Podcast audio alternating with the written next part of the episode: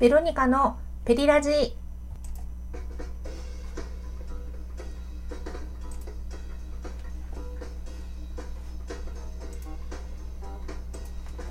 こんばんは、ベロニカです。ペリラジは私、ベロニカが関西の隅っこから配信するラジオ番組です。ブログを更新するようにおしゃべりがしたいというのを目標に、ラジオトークを通してお送りする日常雑談番組です。はい、第7回となりました。嬉しいですね。あの、第5回の時にもちょっと嬉しかったんですけど、私7って数字が好きなので、ラッキーセブンだし、なんか素数だし、なんか割り切れないし、みたいな感じで。はい、あの、嬉しいです。はい。では、そう言いながらも、第6回を終えた振り返りをしてみたいと思います。まあ、前回もお伝えしたんですけど、いよいよ、あの、ピンマイクを、あの、買ってみました。まあ、コンデンサーマイクっていうんですけどね。はい。あの、音の違い、正直いまいち分かってないんですけれど、ただとにかくピンマイクで、あのお話しするっていうことになるとあのスマホにぶっ刺したスポンジが取れたりしないかっていう心配がないのでそういうのはいいかなと思いましたただねそもそもまぶっ刺していたものもこの今買った新しく買ってるマイクに包まれてるものもまあスポンジなんで。同じスポンジなんでまあやっぱスポンジは偉大。はい。ただあのやっぱりその iPhone にスポンジをぶっ刺してた時よりも自分の声をちゃんと拾ってくれてる気がします。あのただまあ動くたび服の擦れる音も拾ってたんで多分前回その第6回は雑音が結構多いなと思いましたあかんがなっていうねでもあのもうこれはねせっかくマイクもうマイク買ったからもうマイクを使っていくしかないっていうのもあるのとあと前回私あのマスクをあのー、顎のところに引っ掛けて話していたからもしかしたらマスクのガサゴソした音が拾われちゃったのかもしれないということで今マスクを全部取って全外しで、えー、と今お話ししています。はい、あとちょっと BGM の音をね大きめにした方がいいのかなっていうのを前回ちょっと思いましてただ今回ももう一応最大でこれの音なんですねだからもうちょっとその BGM の音も、まあ、ちょっと勉強してみたいと思います。そう、せっかくね、あのー、2度かかった7人の農夫の終わりが、あの、全然聞こえなかった。前回は15秒しか流れなくて、今回は、あの、終わりあたりが、フェードアウトしないのに、だんだん聞こえづらくなっちゃったっていう。はい。まあ、とりあえず、第10回までは BGM いろいろ模索して、ちょっと使ってみたいと思います。そう、あとですね、このラジオをまだ私友達とかに言ってなくて、あの、いつ告知したらいいのかなと。それも少しずつちょっと探りながら、あの、お話もしていきたいと思います。思いますでは、第6回のペリラジもよろしくお願いいたします。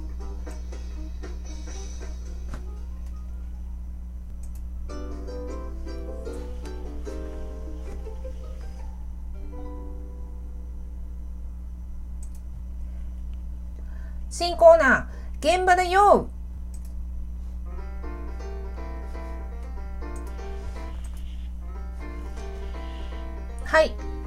回新たに新しいコーナーができました。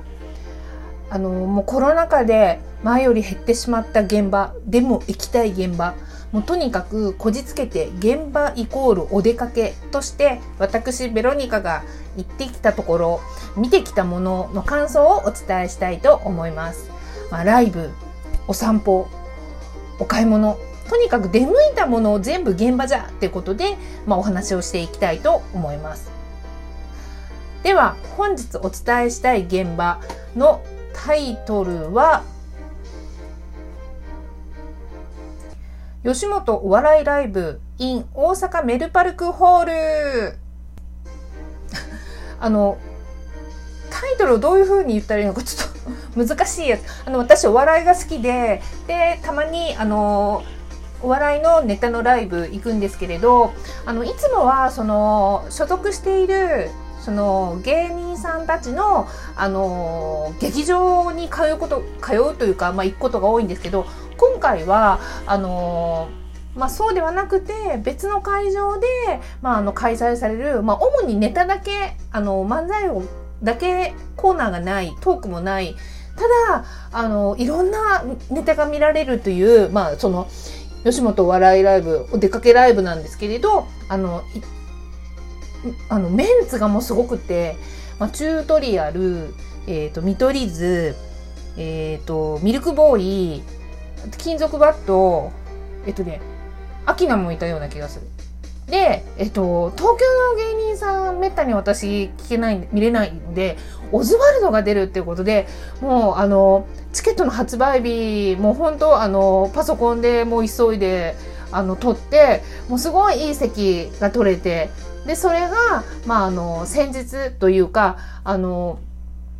新大阪駅が最寄りなんですけど、大阪メルメルパルクホールであるということで、あの、会社も定時で、もうずっと前から私この日定時で帰るんで、まあどんなことがあっても、例えば仕事が滞っても次の日とか、それこそ前の日とかに、もう全部済ますんで、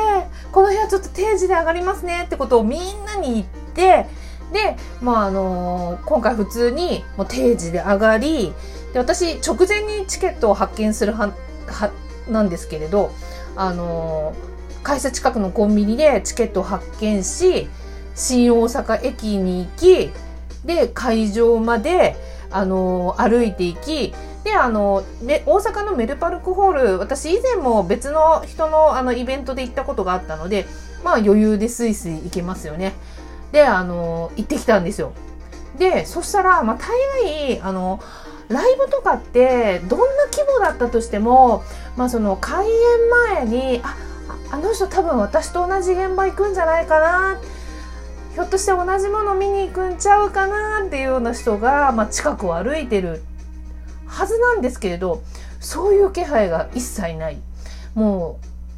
あれ？と思って。あの本当お笑いの現場行くのがあのちょっと久々久々というか前はすごい通ってた通うように行ってたんですけれどあの最近少しずつまたあの見る本数が増えてきたですけれどちょっとあれ？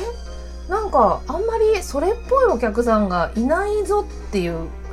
感じだったんですね。もうこれはなんか不思議。まあとりあえず、まあもしかしたら私が今まで見てた印象のファンがついてない別の新しいタイプのファンがもうついてて、もう会場すごい、あの、そういう人たちばっかりなのかなと思って行ってみたら、あの、入り口が真っ暗だったんですね。あの、実は中止になっていたということで。もうマジびっくりしまして、え？どうして？と思って、で、あの、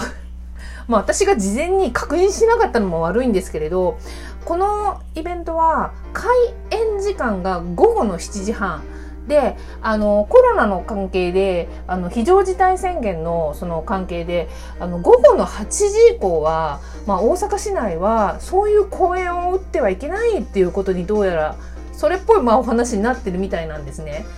だけど開演が午後の7時半でもうそこまで私把握してたくせにいややるだろうと思って何の確認もせずに行っちゃったらまああの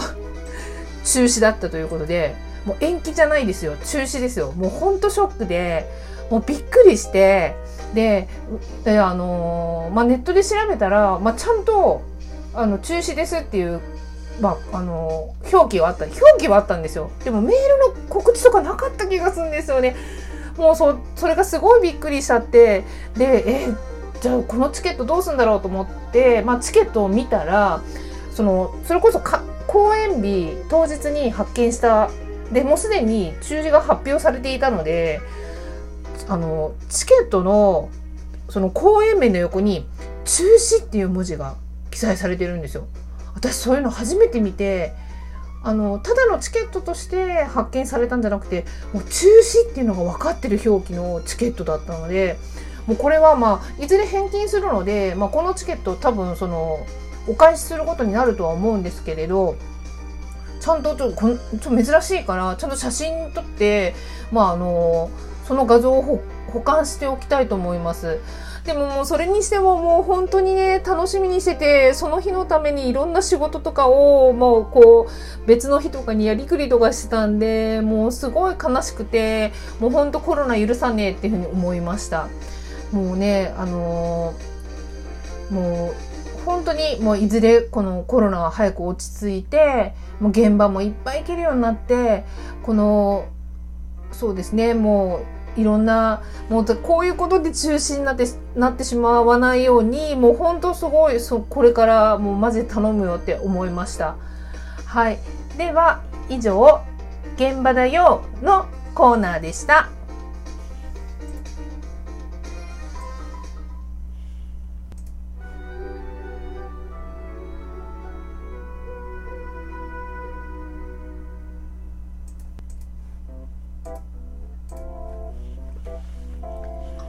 では今回のペリラジは以上となります。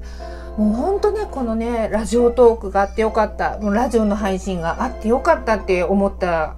出来事でしたね。もうね、本当あの、中止の、このライブが中止ってことを当日会場が真っ暗だったことで気づかされるってもうすごいショックだったのともうこれ絶対これ絶対配信で喋ったろっていうのを思ったんで、まあ、そうやってねあのまあちょっとネタとして、まあ、今後もあの、なんかお話ししていこうかなと思っています。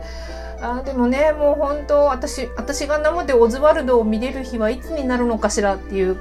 まあ、あの、ま、ちょくちょく大阪来てくれるみたいなんですけどね。はい、あのー、もうコロナのせいで見れなくなることがないようにもう祈るしかない。はい、もう今回もその、もうライブ中止になったってことを言ったら、みんなすごいびっくり、友達もびっくりしたんで、まあ、そうやってまたいろいろお話ししていきたいと思います。はい。では、最後まで聞いてくれてありがとうございました。ベロニカでした。さようなら。